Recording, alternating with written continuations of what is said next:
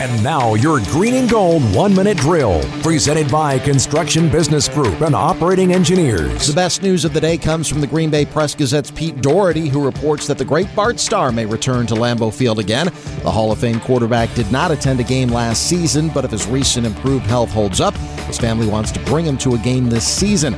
Bart Starr Jr. telling Doherty, quote, "I'm pleased to report he's about at his best level of the year right now, which is great. We're really grateful. First half of the year, not so good. But the third quarter of the year, July, August, September, he made tremendous strides," end quote. The elder Starr last attended a Packers game on Thanksgiving Day in 2015, the night that Brett Favre's retired number 4 was unveiled on the north facade at Lambeau Field. The Packers normally take Tuesdays off, but because of last Thursday night's game, they had the entire weekend off. That means they're back at work today preparing for the Dallas Cowboys. It's a 3:25 kickoff on the road on Sunday, meaning that our coverage starts at 1 o'clock with Packers Preview here on WTMJ. Doug Russell, WTMJ Sports. This has been your Green and Gold 1-Minute Drill, presented by Construction Business Group and Operating Engineers.